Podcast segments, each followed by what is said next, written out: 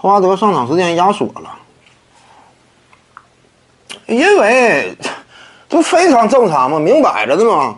有些观众问，霍华德上场时间呢为什么有所压缩？似乎有这样一种趋势呢？这是很正常的，因为什么呢？湖人队啊，他这个内线储备呢，你比如假如你麦基以及德怀特·霍华德，他俩只能打五号位。说白了，你想向下摇摆一下打四号位啊，没有空间能力，对不对？打不了四，只能打五。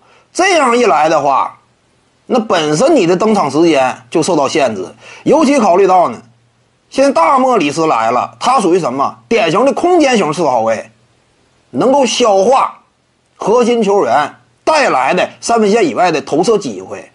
这样一来的话呢，考虑到目前整体时代啊，本身就是强调空间的。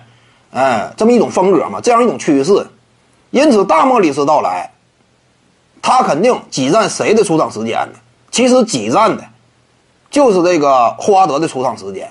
你不要感觉他出现之后挤占库兹马，不会挤库兹马，他有向下摇摆的能力，他和大莫里斯呢完全可以同时在场，但是霍华德不行，霍华德呢只能说在中锋位置跟贾维尔麦基呀拼一拼，更何况呢，浓眉哥打到关键时刻。他往往客串中锋，使得湖人队呢牌面上任何一个点位都具备远射威胁。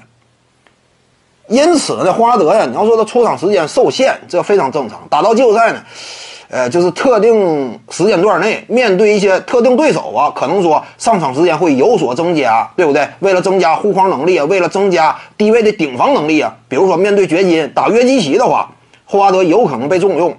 但是呢，大部分情况之下。空间属性非常关键，所以霍华德时间被压缩不奇怪。各位观众要是有兴趣呢，可以搜索徐静宇微信公众号，咱们一块聊体育。